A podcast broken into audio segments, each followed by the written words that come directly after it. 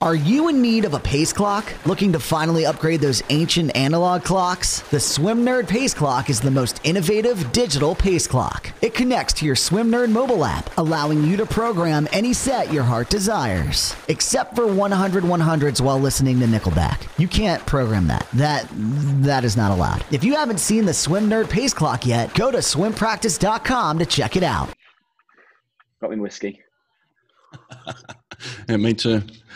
Hi, Jimmy Guy. How you doing, mate? Mr. Hawk, I'm very well, thank you. Nice to see you. Mate, where are you coming from? Are you in the closet right now? Uh, no, I'm not in the closet. I'm in my, actually, my bedroom. Actually, it's uh, it's a bit of a disgrace, but yeah, it's in my little bedroom back in where I'm based in Bath for training. So, oh, okay. Yeah, little setup here, little setup. What what is it? Are you are you guys in apartments, or do you like you have your own apartment, or is it is it based around the uh, high performance? So um, everyone has their own place. I currently live with uh, Freya Anderson, the the female uh, sprint star up and coming. So I live with her. She's next door. Hmm. Um, but yeah, we have, we have our own house together. You know, it's I'm obviously part of the National Centre in Bath, and we live together, and that's it. You know, we pay our rent, and I'm based on here. I'm based down here full time. Nice. Where, where is Bath exactly? Uh, Bath is like an hour east, we um, west of London. So probably an hour and a half from the train. Really nice old school city, Victorian buildings, a bit like Edinburgh, but not as big. Um, but the south of England, the southwest. You you made a uh, a coaching change recently. Was there ever any thought of leaving England and going going somewhere else internationally? You know, I always thought about kind of moving and kind of going to America after after well, kind of high school when I was 18. Mm. You know, it was always kind of when I was younger, kind of going to Gators, going to, you know, Michigan, all these mm-hmm. big universities, Auburn, where, you know, you were at for a little bit, you know, it's, yeah. it's, uh, it's, it's a place where I wanted to go. And, you know, obviously the facilities there are amazing. I remember walking around Stanford when I was 14. I, w- I went there for a holiday and walked around Stanford um, just to get a tour of it. And I was like, wow, I want to come here. Um, and it was an option, but, you know, I thought the way out the way I was swimming back at high school, I thought, why change? You know, what's working? Why would you risk that? And kind of, you know, I didn't want to risk anything. You know, I knew I was swimming well, swimming fast. Like I didn't want to change anything. So, mm, yeah. you know, it was, a, it was a, probably the, the, best decision I've made. Yeah, but I mean, after that, I mean, you you have, and we'll we'll go into who, who was coaching yeah. you because we have a little connection ourselves. But mm-hmm. I mean, you, you you recently made a change. Was there any thought just recently of maybe picking up some of that and going somewhere else? Um, you know, I just wanted to keep things simple, and you know, moving. If I if I was to say to move to America or Australia, you know, it's a massive, massive change. Where sure. you know, where I'm based in Bath now, you know, the head coach, head coach David McNulty, who's kind of got medals at every Olympic Games since 2000 and I think 2008, I think it was. Um, he's been to every game so far. A very well known, very well renowned coach in in the world of swimming. Um, and you know, I, I, and his his previous athletes in the past, you know, are in my event. So it's kind of it was definitely the right decision to make. And obviously, my training partner, uh, Tom Dean, you know, we battle it out every day. And it's a great atmosphere I've got in there. It's a new energy I found with Dave. And obviously, being, you know, being with Joel and being at Millfield for so long, I wanted something fresh and something new. And I've definitely found that. Good to hear, mate. Um, we we do have a connection. So you and I, uh, you know, I, I stopped swimming in 2006, and my assistant coach at the time was was Joel, and yeah. Joel Joel ended up moving to Millfield and, and coaching you at a, at a young age. So how old were you when Joel moved there and you started under him? So me and Joel, we met at Millfield when I was I was I was 12 years old. Okay. And I was currently at the, the at Millfield Prep School. So the prep school was year one to year eight, so like five to 13 year olds, and the senior schools 13 to 18. Completely different campuses, like 10 miles apart.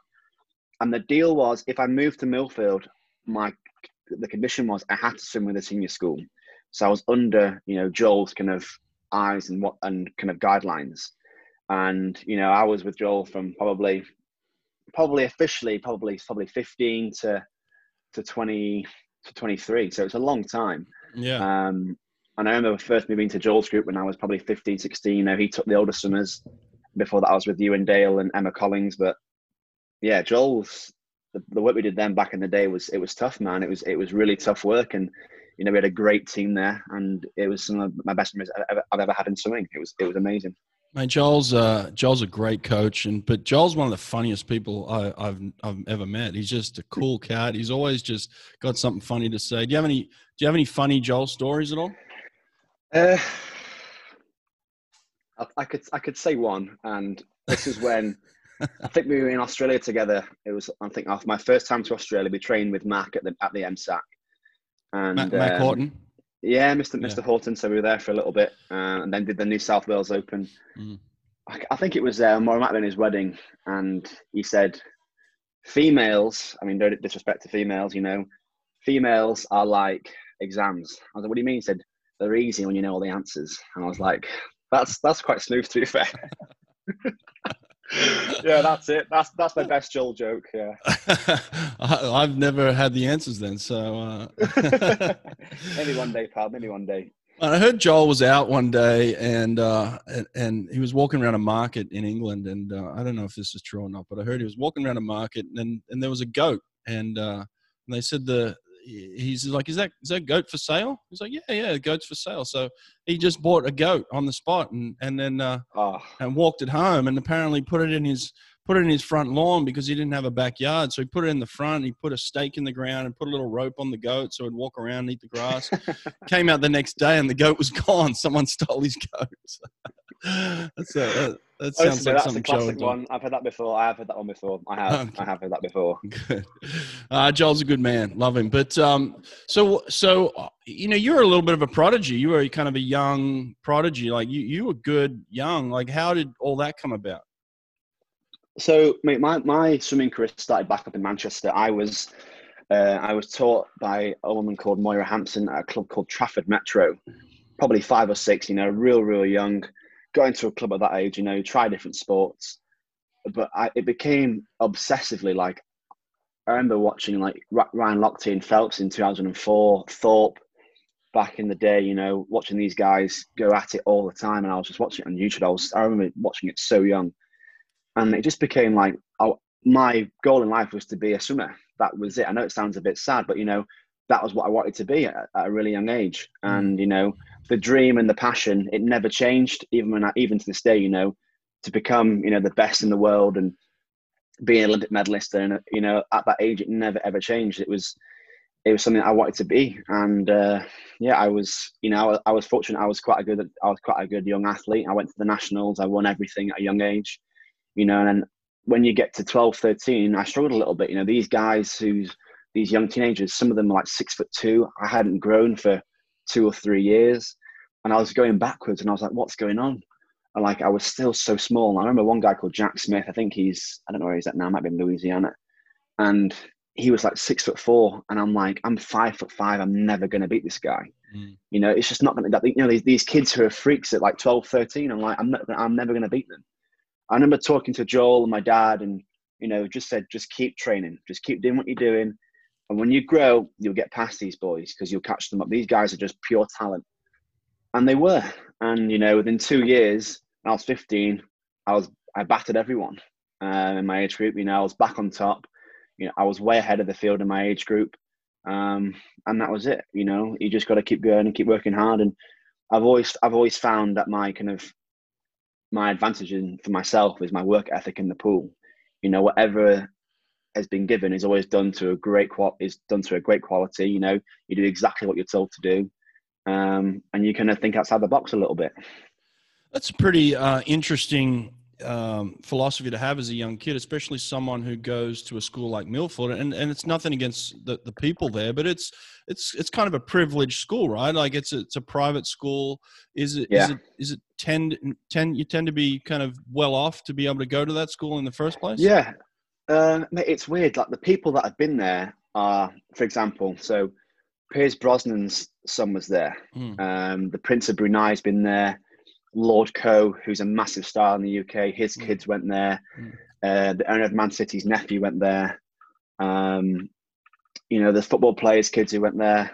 And the list just goes on and on and on and on. Like, yeah. for example, Beck, David Beckham's kids there right now oh, playing tennis. Okay. So, you know, it's a very, very well renowned school. Yeah. Um, but the facilities mean. there are amazing. You know, you've got the hockey pitches, you've got the horse riding, you know, Olympic sized pool. And this is this is a normal high school. And you know the boarding houses are unbelievable. Everything about the school is fantastic. The teaching service is brilliant. You know, I talk talk to teachers now still, you know, as as friends, and you know, it's just it's it's it's amazing. It's an amazing place to be around. You know, and if I, if there was a chance for me to become the best I could be in swimming or any sport that you choose, Millfield's a place to do it. Like you know, it's just there. How, how do you how do you how do you get hungry in a place like that when when everything when everything's just there, especially as a kid where you have it all at your feet? How do you get yeah. hungry to want to be the best? You know, I found it's all in my head, and I remember doing and joining Millfield like in training, especially. You have to do things on your own. You know, you got to push yourself to the limit, and it's that fight and hunger that gets you out of bed in the morning. You know, trying to prove yourself every day in training to be the best in the world and to be the, be the fastest guy in the world or whatever you want to be. And, you know, I found that a lot of it is to do with yourself. Like you look, you look at Michael Phelps, you know, just saying, I want to be the best ever. You know, that's hard to think, okay, how do we do that? You know, it's the same kind of thing. You know, you're surrounded at Millfield by, you know, people like world, world junior champions, golfers everywhere, rugby, rugby guys who play for England, you know, junior guys, you know, it's you're a mix of people all across the world, people who are doing the Master Olympics, a mixture of people who are amazing at different things.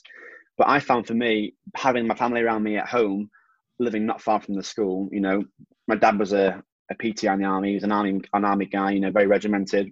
Mm. And having that kind of base at home, you know, eating well, sleeping well, get up for training, doing the extras, that massively helped me. I think that really, really helped me. Were you were you always pretty serious? Did you did you guys have a little bit of fun at the school? If you're boarding at the school, you must have got into some mischief as well, right? When I first joined back in 2008, I was boarding at the time, so I was only 12, and my parents were still in Manchester at the time, and I was like, I didn't like it, you know, being away from home for the first time, being mm-hmm. with lads I didn't know. One of my best friend now, he's getting married next year. You know, he, I, I lived with him for two or three years, and, and he swam with me as well, and you know you have that kind of group of people who you do things with every day you know and my friends they swam with me we ate together we trained together you know went to school together but when you're boarding it's different obviously you, you dorm raid you go out you have fun but i'm sure there's more stories to it than that when you're at the senior school. When you're kind of age 14 to 18, mm. I wasn't boarding then. I was a day pupil, so I never really saw the mischief what happened behind the scenes. But I've oh, okay. had, I have heard some really bad stories.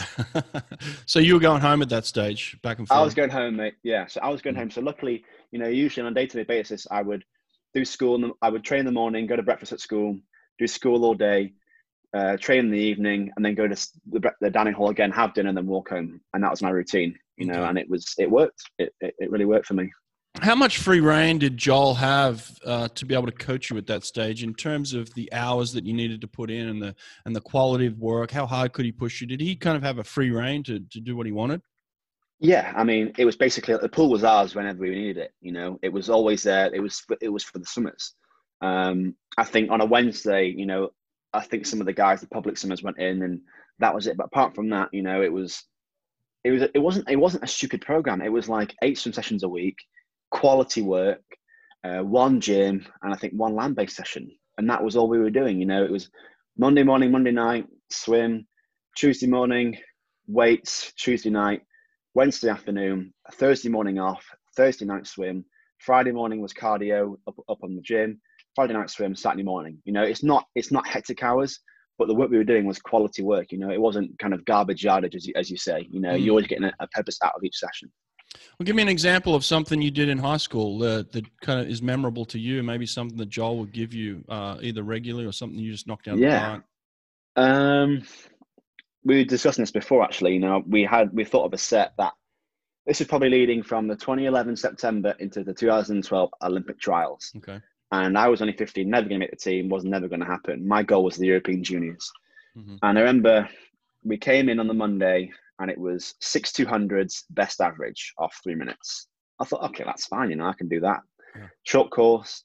The next Monday was seven 200s. Then it was eight, then nine, 10, 11, 12, 13, 14, 15, all best average, as high as you can for 15 200s, fast time you can hold, and then back down to six. So that took us from like September to like February or March sometime. You know, it was. oh, so every Monday you just added 200, and then as you got up to a yeah. certain point, you started to come down again. and then come back down.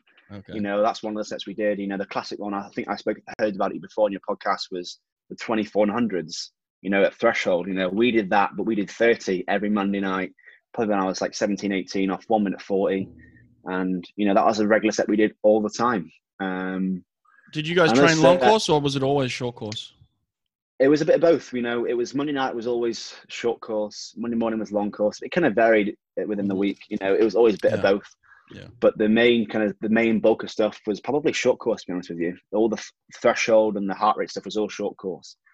Um, one set we did was when Kosuke Hagino came over to train, the Japanese superstar. And I, mm. and I tell you now, I've never seen anyone train like him. Mm. Like a different level to what to whatever I've seen.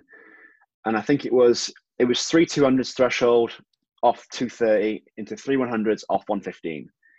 Um, three two hundreds off two twenty five, three ones off one ten, three two hundreds off two twenty, three ones off one oh five, three twos off two fifteen, I think, and then three ones off a minute. And after each round, you get hundred easy. But Hagino on the last rep off a minute, I went 57, 56, 55. Hagino is 57, 56, 51 from a push. Long course. And I long course. Ooh. And I was like, oh my goodness me, this is and like every turn he did was 15 off every wall. Like mm. and I'm like, this this is just that's just the way I think the Japanese are cultured to do that. Uh, but I've never seen anyone train like that. You know, pushing he was pushing 203 to 209 IMs long course like for a bit of fun and wow. the, he was beating boys on the freestyle. So, you know, I've seen some amazing things. Um, and one last set we did was, you know, one of my favorites was, it was, it was called the Hackett set. And it was 40 50, 40 50s, the first 16 every fourth one at turn of pace. And it was 12 every third, eight every second, then four all at pace. And that was mm-hmm. a kind of a classic favorite. So What's something that you'd hold there? 25s, 25 points, you know, to hand long course. What are they on? A minute minute? a minute around the, around a minute. Um, but it was weird, you know. Some of the times it would be the first 16 or 40 seconds, you know, because you're moving quite quickly. Then it'd be 45, 50, 55 for the last four. Um, but you know, it it was challenging. You know, it was hard stuff. Wow, that's impressive stuff, mate. And and Joel's had some experience. I mean, Joel had some some experience with um, Massi Rosolino, you know, coaching him yeah. at the time, and yeah. so he, he would have known at that point that you're you're swimming pretty well. Is he giving you some indicators like, hey, uh, this is a, this is world class? Uh, you know what? We, never really spoke about it. You know, it was never really thought about as world class. You know, it was just like you know, I was a great set, mate. You did, a, you did a great job. You know, and that would be it. was never to try and boost my ego. I never wanted. I never thought of it like that. I always thought of it. You know, what a great set that was. Massive confidence booster. Come in the next day and do it again. You know, it was never like a one hit wonder. It was being consistent every single day, even today now, you know, having great weight behind you, building confidence. And that's what it was, you know, it, it, it definitely worked. Mate, I was in uh, Kazan in 2015 with Bruno Fratus. Uh, he, he actually got on the podium in the 50 free, but one of the one of the best swims I've ever seen was that 200 freestyle, um, mm. where where you win the world title. Uh, yeah. In, incredible swim, mate. Yeah, it's it's unfair to say that you came from nowhere because you've had, you've had some success in 13 and 14, but to be world champion at in 15, 2015, yeah. at just the age of 19, and beating all these incredible uh, swimmers, yeah. freak freak athletes, was that something that you saw coming, or was that totally unexpected? Honestly, mate, my goal for that meet was to medal in the 400 free. I didn't care about anything else. It was to medal in the 400 free, and it was to make the final in the 200 that was it. Like I never thought about winning the 200 or even getting a medal. The goal was to go 145 and make the final. And having the 400 on day one, well, let's, let's just go back a little bit. We were on camp in Mallorca. I'm just, I think I just started doing gym properly and only once a week, just doing a lot more upper body stuff. And my back felt really, really strong. Like I could do chin ups all day, you know, with my, with my body weight, I was really, really strong with. And that's something I've been focusing on for a long time. Hmm. But fasting that forward, um, we, were in, we were in Mallorca doing on a training camp beforehand. I was pushing 25 lows to hand like all day, like comfortably. I'm thinking my 200 three is going to rock in a few weeks' time. I could just feel it happening. Like I knew it was going to be so fast because I found that rhythm and that stroke that I had where I could just hold it. And like I wasn't even getting tired. I'm thinking, wow, like this this feels really really good. And we always said, you know, all the work for the four is for the 200. You know, mm. that's I saw Kyle say the same thing, the two and the one. It's the exact same with me. You know, do the work for the four and race the two. You know, having that engine behind you and doing that. But mate, the, the racing Kazan was something special. And I remember walking in for the walking in for the heats, 146.1 PB, and I'm thinking, I didn't even try. And then 145 three in the, three in the semis, I thought even quicker. I can still go a bit more on the last 50. And then the final, I'm walking into the final, no pressure at all, loving life. Ryan Lochte sat here, an absolute hero of mine. You know, Sun Yang over there, you know, someone I looked up to back in 2013 before he came out, as you know, what happened. Mm. You know, I got I've got his cap in, in at my home up at home Manchester. You know, signed to James from Sun. You know, these guys I idolized, and to race them was an absolute honor. And you know, I just thought, get in your lane and just race your own race. Don't think about anybody else. Use your race practice and come home strong.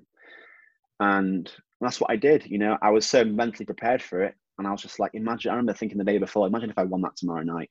Imagine if I won the 203. And it happened. And I remember touching the wall first and seeing James Guy won.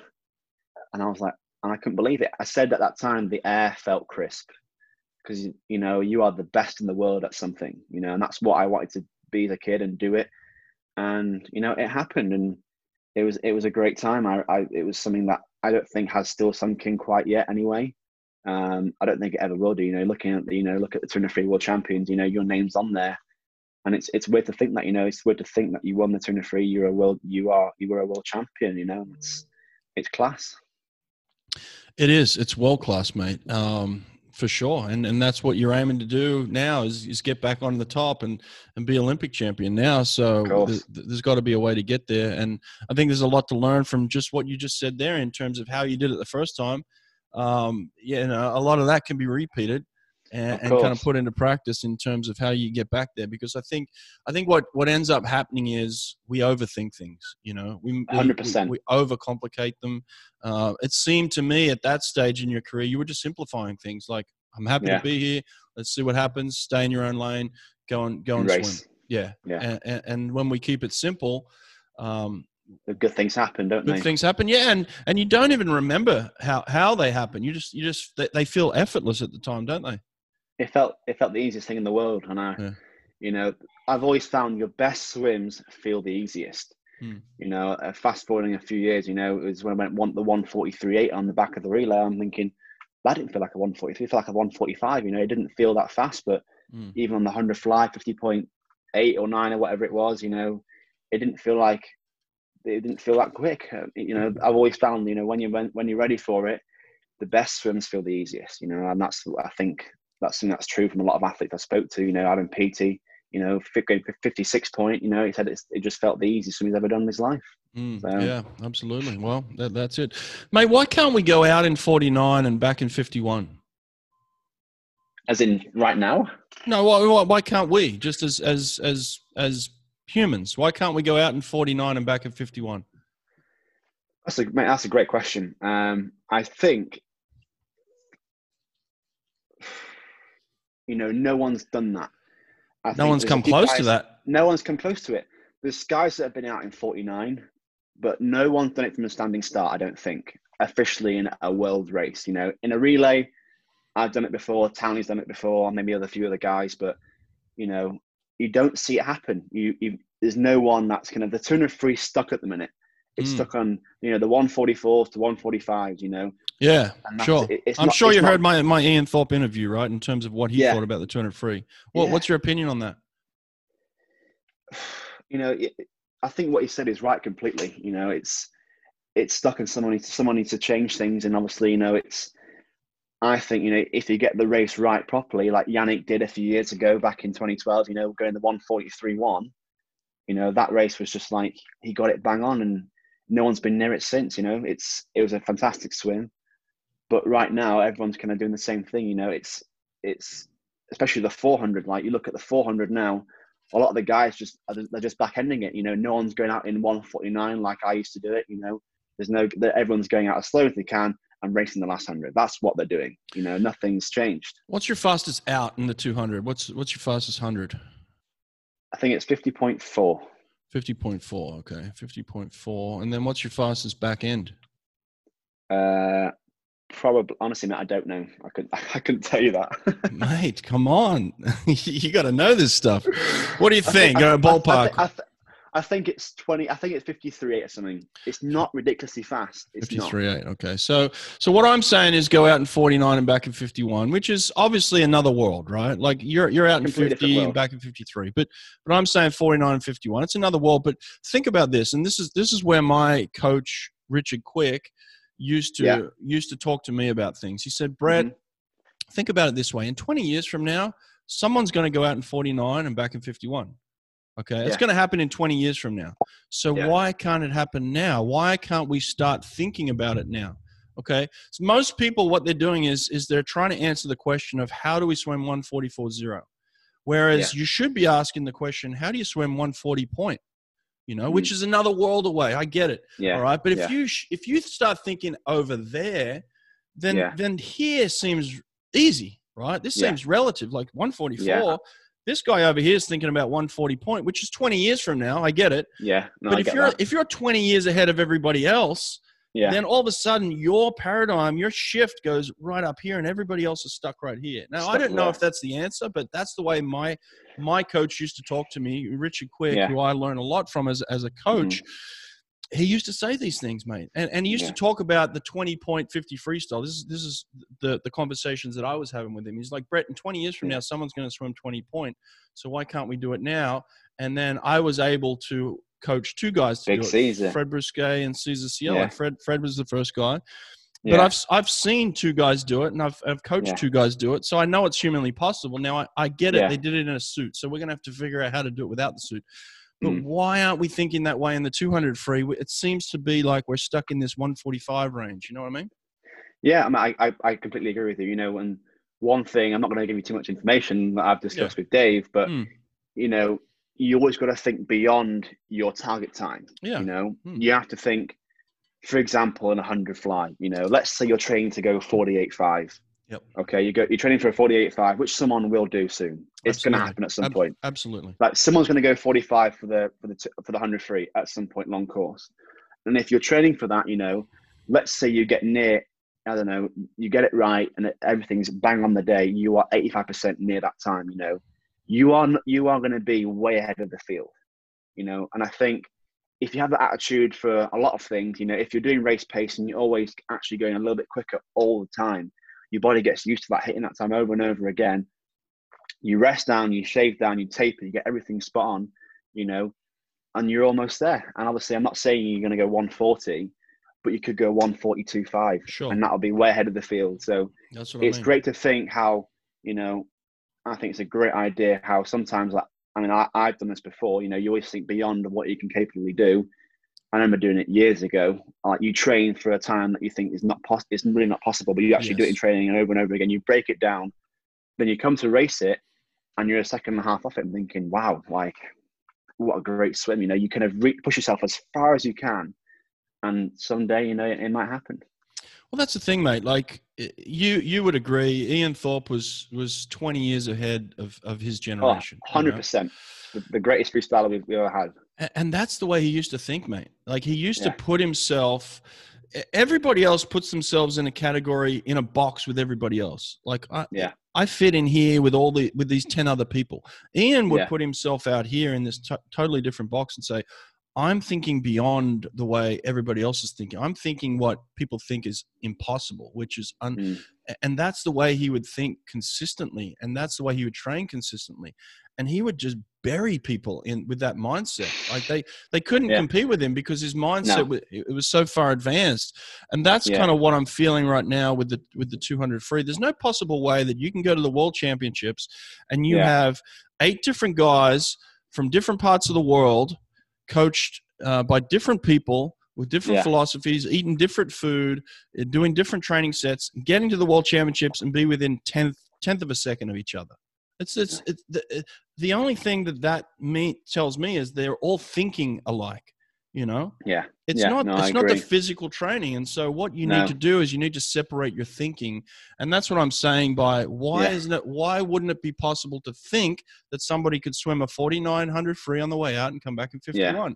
it sounds ridiculous it does yeah but it's going to happen in 20 years it's i guarantee happen. you but mate, I completely agree with you, Hawk. I think what you're saying is like, you know, everyone trains hard. We get that. Yeah. Everyone can train hard. Everyone can do 31s. Everyone can do stupid sets, you know.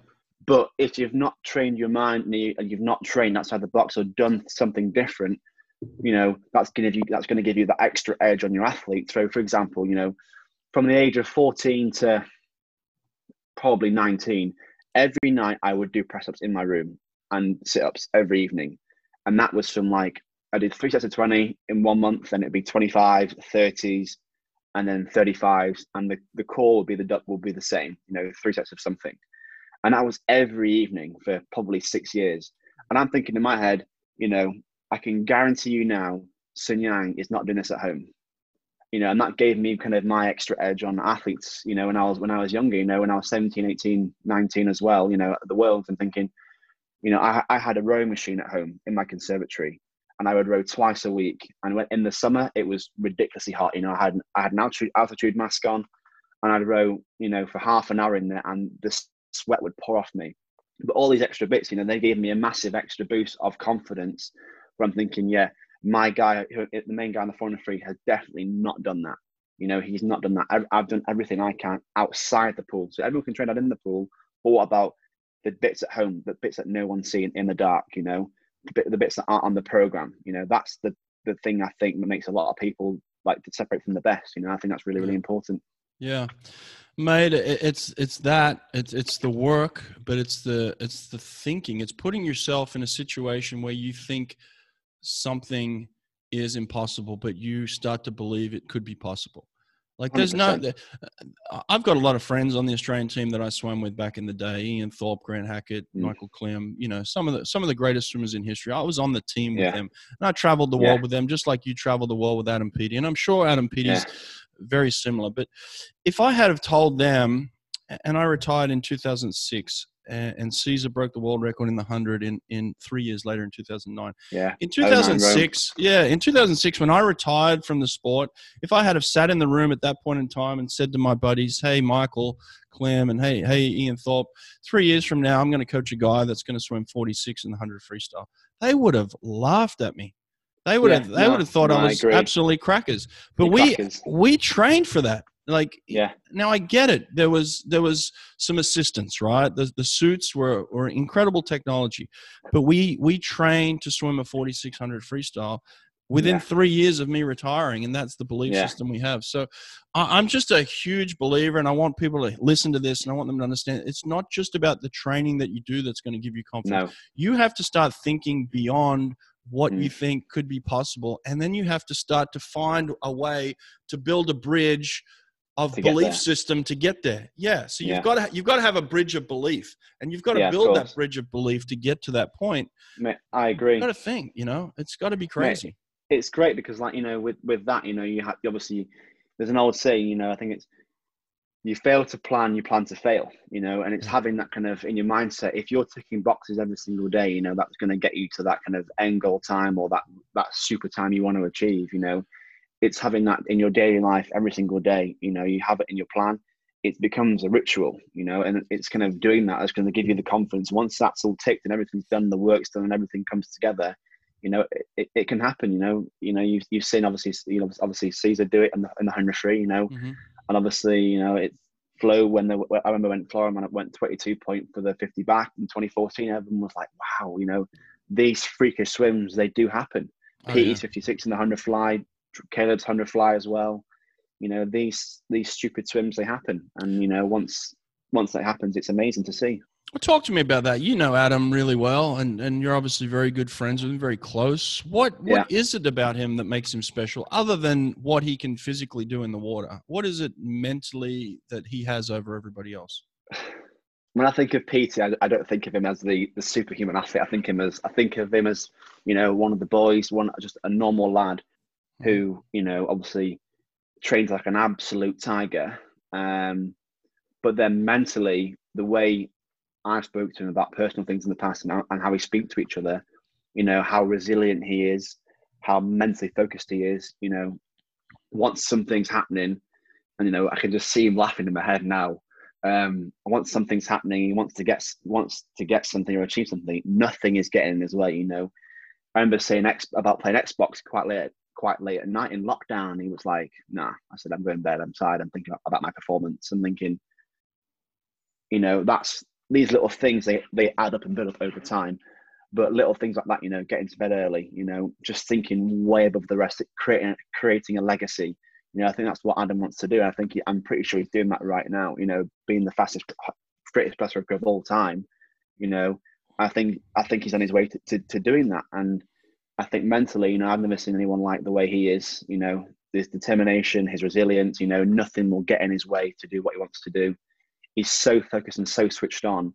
And then when he can switch off, he can do. And that, thing that I think having that balance is really, really important. Being able to be like an absolute machine in training, mentally, come back and having have your proper food, and then on the weekend for an hour or so, or in, in the evening, go out for go out for dinner, have a glass of wine and switching off. I think having that balance is really, really important, and he, and he definitely does that. What does he do well under pressure? And I, I could probably ask him these questions, but someone from hmm. a, an observer, someone uh, you know who's close to him, someone who's a friend, what does he do well under pressure? He doesn't change. You know, he doesn't deal. He doesn't have. You know, he doesn't get stressed. The, the first time I saw him nervous was, I think it was the 2015 World Champs 100 breast and the Commonwealth Games 50 breaststroke when he when Cam van der Burgh beat him, you know.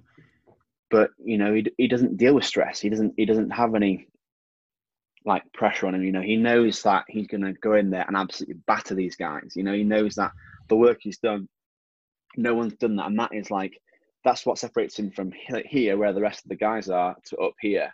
You know I think that's really really important. But yeah, he's just a normal guy. That's that's all he is. But then when you put him put him under pressure, you know, you're not. He's as a person, he's not going to change. You can still talk to him. You can still. He'll still talk to me. He'll ask me questions or whatever it is. You know, he won't change. And I remember on the medley relay, I remember previously he'd gone out too fast. I said to him, "Don't you dare go out too fast." This is at World. He went, "Oh, I won't do. it, I won't do. I won't do." this is like before he's about to dive in, you know. And he listens to, I think, his close friends because he knows that he can trust us. Um, but once he says something, he's going to do it. And I never, I never thought he'd get 56. I never thought it would happen, but he did it. Yeah. You know, and I remember just chatting to people. I thought, I don't think he's going to do it, boys. I think it's it's unrealistic. And but I knew deep down there's a part of me inside. I thought, you know, he will do it. That's just the way that that's his makeup. Um, and he did it, and he shot the world. And I'm, you know what, fair play, mate. And I'm proud of you for doing it. Well, what about you, mate? You you obviously shocked the world at 19 and win the world title. Um, you've had a, a, bunch of great results. You know, you've been on the podium since then, um, but you haven't had that one standout win like that 200 freestyle again since since um, you know 2015. Uh, you've had some wins on relays, which has been fantastic, no doubt about it. But what is, what have been some of the challenges for you? Where, where, where have you struggled in the last five years? You know, mate, it's uh, it's been an interesting, interesting, you know, couple of years. I think after after Kazan was a great, obviously a great meet. Rio was a real, real disappointment. You know, finishing fourth by point two. Mm. I remember touching the wall and thinking, "Oh, for God's sake!" Like I wanted to cry, and I'd never cried before after a race before. I remember swimming down, talking to Joel, and going to see mum and dad. I remember in the crowd, I was on my way just to say hello to them. And I just started crying, and, you know, and that pain for finishing fourth was just, it was absolutely brutal. You know, it, it wasn't nice at all. And I was crying in, in, crying in the stands, and it was just, it was so horrible to have that feeling. And I remember coming back home, back to the apartments, and obviously the four by two was the day after. And you know, I called my grandma who was at home. I spoke to her, and you know, I found in Rio I wasn't myself. I wasn't relaxed. I wasn't happy, and I was putting too much pressure on all these things. You overthink things very, very quickly. And Dan Wallace texted me and said, "Listen, mate, we need you for this relay. Like, we can win a medal here." I said, "Mate, I'll be back. Don't worry." And the relay came around, and I, and I was back again. You know, I was, happy. I was enjoying myself. You know, and that was great to get a medal for the boys. Um, but moving forward to 2017, it was a great World Championships, and the 200 free, I should have won that and I knew I could have won. I could have won that, but I messed it up completely. Um, I was 143 in the relay. The semi-final for the 200 free, I was 145 one, and I backed off the last 50. Like I knew I could have gone another gear. Um, but you know, the final, I just thought, you know, let's just go for it. Let's just kind of let's just break the field early. Let's just let's just let's just hammer it, and it didn't work. And you know, finishing fifth again, and it was it, it it's it's just annoying because I knew you know if you if you stick to the plan, you know, and not divert from that, things do happen. And obviously, I, I did I didn't stick to the plan. I moved away, and it didn't it didn't it didn't happen for me. But that race there, the 203, looking back at it, I should have won that, no doubt about it. But it was great to, to get a in the 100 fly with Caleb and be on that, be on that podium. You know, that came from nowhere. And that was a great swim. Uh, 2018, moving forward, it was just an interesting year, you know. And this is when I started to struggle, I think, mentally a little bit. I was, I was, I was thinking on the blocks, you know. I, I was struggling with. Sorry, mate, you've gone a bit. You've gone. Oh, that's good. I like that. Actually, you got a little bit, a little bit more light on your face. There we go. Sorry. Um, 2018 was a weird one, mate, because obviously the Commonwealth Games were in the Gold Coast, but having that kind of setback in 17 again. But even though it was a great wilderness, I'm really, really fast. You know, coming forward to the summer at the Europeans, and obviously having a few medals in the relay and getting fourth in the free again, but swimming quite slow. My confidence was slowly kind of deteriorating and thinking, what's going on here? Like this is not this is not the real James Guy. Um, so I kind of kept kept working with Joel, you know, to make things right. And 2019, leading to the Worlds, I was 146.5 from the trials. Uh, not a great time at all. I was 51, 51 something as well. Um, but from probably May 2019 to the Worlds, we did a lot of work. And I went 145.9 and I, I messed up my finish. I was fifth on the 100 fly. I was probably out of 10, probably about five out of 10. So I know I can do it and I know I can race the best. And I know I can swim fast. And I knew mentally I was nowhere near my peak at Worlds, nowhere near. And my, my mum and dad can tell you that, and my friends can tell you that because I knew the work I was doing was not going to get me there. And, you know, that was upsetting for me because I knew, I just knew I wasn't happy with what I was doing anymore. I wanted to change. Mm. And that's when I thought, you know, I need something to change here for the Tokyo because I want to do everything I can to get this right. And obviously, I knew in 2019 at the Worlds, I was probably five out of 10 in what I was, six out of 10. Um, and obviously, I came to Dave for a, for a chat and to move forward. And one thing that I was struggling with was I get on the block and think, have I done everything in the pool I can to win this race? And the answer would be no. There was there was no confidence confidence there from the work I, I was doing. Um, because I thought things were quite stale. You know, I wanted something fresh, and I was I was not happy anymore. Um, but I'm obviously I moved forward to, forward to Dave, and from September twenty September twenty nineteen to well to for until lockdown until COVID happened, it was probably seven months work of the best work I've ever done in my life, and I was one forty six seven in Edinburgh, unrested, unshaved, and tapered. You know, I had a bad belly. I was fifty one five on the hundred fly heat. You know, and things were on its way to do really to, to do great things. And i thought my, my confidence was coming back slowly and slowly because i was being pushed all the time. And having someone beside you when you're training tom dean who's an up and coming superstar you know that was to have him every day there and push each other all the time. That's great to have that. And you know i think something something fast is going to happen i can just feel it one day and some freakish some it will it, it will come again I, I ask all the, the people that would have swum in Tokyo a couple of weeks ago this question. Yeah. Do, you, do you feel like you were ready to win again at that point? You know what? I feel like I could have got a medal. You know, I feel like I, I could have got a medal in the 200 free and the 100 fly. Um, the relays would take care of themselves. Yeah. But mate, if I take if if we take when we're in lockdown when we went into lockdown back in middle of April to probably end of July. So we were in lockdown for 10 weeks. We didn't swim for 10 weeks. We came back to the pool, and the work we were doing from then to end of July was the fastest stuff I've ever done in my career. Mm. Like at the end of the set, I'd push a 251 for a three for a 300 free short course meters, and I'd be like, that's like 340 something for a 400, like short course. But at the end of the set, doing that and doing these fast swims all the time, I'm like, my engine's back. I'm back ending my back ending my sims. I'm not dying anymore, you know. And my confidence was coming. I'm thinking, like, it's just the the work we were doing day in and day out. You know, we didn't think about the Olympics at all, but it was just classmate. We were getting. I was in a really good place. Awesome, mate. What What do you do for your fly? Obviously, you know you do a lot of work for your two, and that's always been there. But what do you do for your fly? It's it's it's challenging me because sometimes obviously freestyle takes over a lot of things, but yep. I do a lot a lot more of aerobic and threshold butterfly. Hmm. Um, sometimes I'll do a heart rate set fly where it's like a 25, a 50, 75, or 100, you know, at kind of a heart rate 180 plus, best average stuff. Uh, race pace butterfly. But on a Thursday night, I always do a short course aerobic butterfly, and that's like yeah. What's aerobic butterfly? God, that sounds yeah, painful. It's, it's painful. It's painful. So, for example, it'll be 30 50s off. Probably might do four on, one off, off 35 seconds.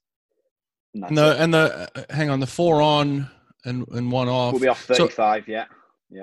So it's all fly.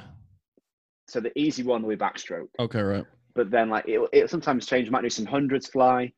But Wednesday is our speed endurance stuff as well. So the speed endurance is like, you know, 20, 20, 20 25s, uh, what, a 35 and a 50.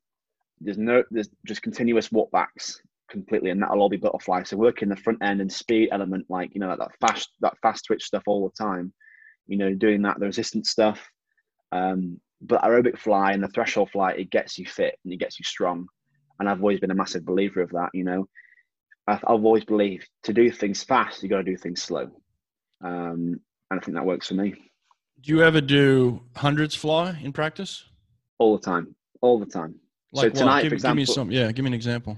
So tonight, so back in Australia, we did a set, and it was like, I think it was two hundreds threshold butterfly into I think a 50 easy into some race pace 50s four or five times.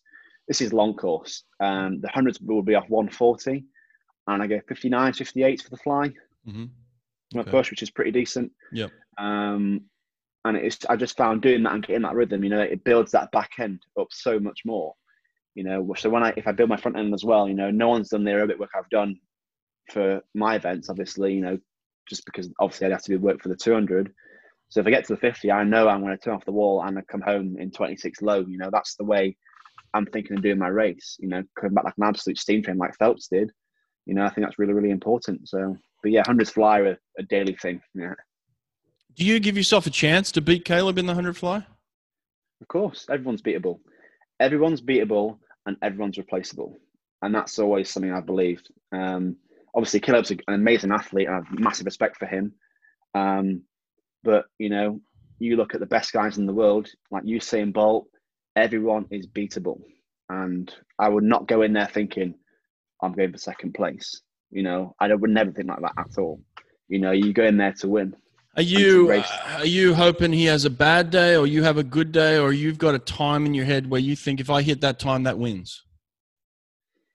You know, I mean, that's a great question. You know, I would never, I would never wish him to have a bad day because I want him to be at his physical peak, or you know, Rapsys, or you know, guys I race all the time, so we know on the day the best, the best. You know, like that's I think that's the probably the fair way to do it. And obviously, you know, there's that one day every four years to get right, and that's your chance. That, that that's your chance to do it. Well, I mean, um, realistically, um, if he's if he's at his physical peak, he's at world record pace. So he's at he's at forty nine. Yeah. He's at forty nine five. So I mean, you got to yeah. you got to be there, right? So do you oh, think oh, that's possible to get there? Hundred percent. I, I went I went fifty point five or six in 2017, and I didn't do any butterfly work you know, the key thing I have to work on is my skills, and obviously is my front end work and the back end. Obviously, all the elements really. But you know, if I can do fifty-one something in 2019, you know, and be five out of ten effort wise, and you know, not be happy or confident, and then go the exact same time in Edinburgh in heavy, heavy work in the morning with a bad belly, you know, I feel like I feel like a good time's going to come, and a 49 is definitely doable. Well, to me, the the way that I broke the hundreds down, it, it, it, was always how fast can you go out and how fast can you come home. You know, so there's always yeah. this give and take of like, yeah, if, if I go out too fast, the back end's going to suffer. If I go out too slow, I got to come home freaky fast. So it's like you're always yeah. figuring out the balance between the first and the second of 50. Course. So, so that's kind of the way it is for you. So to break down a 49.5, I mean, you got to drop a second off your best time. So at some point you yeah. got you got to be faster on the way out, and you're probably going to have to be faster on the way back. So, mm-hmm. what do you think is reasonable for you to get out in where you can come home at, at, at the clip where you can still, you know, get that forty nine five? What what could you get out in? I think I can if if everything's if everything goes well, and you know, I think I can get out in twenty three low. Okay. Yeah. Um, this it's it, that's the way. Ha- that's where you have to be. That's what you got to do. Yeah. That's what you got to do. Otherwise, yeah. it's not going to happen. You, no. no one's going to come back in 25 point. It's just, no. it's, it's right now. It's not realistic. Yeah. Uh, 23 low. You know, have a great turn. Don't breathe the first two strokes, and then pick up the rate and just come home. Yeah. You know, and that's the way you got to do it. Uh, you look at Phelps. I think he went when he went his 50 points. Might have been two at 2015. The, the, the nationals they had. I think he was 4 0 and 6 0, something like that. I can't remember what he was. Yeah. Mm-hmm. Um, but you've got to be 26 low to come back in, you know, and it's getting that ingrained in you every day, you know, to do that. And we did some hundreds fly broken on Friday night, and I did a 30, so it was a 35, so long course, so dive in 35 meters, yep. stop, 10 seconds rest, 15 into the wall, stop, then a 50 home. And I was 48 1 on that, which is mm-hmm. great. I mean, it's a great time, yeah. but it's broken, yeah. so it's not it's not really kind of realistic. But I came, and one of the 50s, I came back in 25, 6 in the fly. So I know, you know, the endurance work is coming, you know, the, the, the stamina is coming. And 25, 6 with a 58 rate, you know, it felt really good. It felt strong. But it's doing it on the race when it matters. You know, anyone can train fast, anyone can train hard, but it's racing that counts. And that's what you got to do. Well, I mean, the key is, is, testing it in practice and that's what you're doing you're breaking it down into pieces that are that are edible you know that you can get into in practice and say yeah i could do that. And and you're above race pace which is great. You're training at you know 48 pace kind of thing which is above race pace. But but that helps you when you get on the block you know that I, have felt this pace. I know what this feels like. All i've got to do is put all the pieces together. And, like, and that gives you an enormous amount of confidence going into a meet you know? Yeah i mean i remember doing this stuff before just generally before when I was at my best, you know, it's just doing it. When you do the race pace sets, you get the feel for it, and you know in your head exactly how that time should feel, you know, and thinking, wow, that feels so comfortable, so easy. So you know, on race day, you've done it that many times before. You know you're going to do it. You know it's going to feel easy, you know, and that's the way kind of I always have that kind of that race stroke feel. You know, you also have your training stroke, then you have your race stroke. You do it in training. You practice it over and over again and then when on the race day comes, it's it's there, and you you know you can you can deliver the goods. Absolutely, mate. I love it. Um, do you ever have regrets that your ancestors didn't steal a loaf of bread 200 years ago and end up in Australia? what do you mean?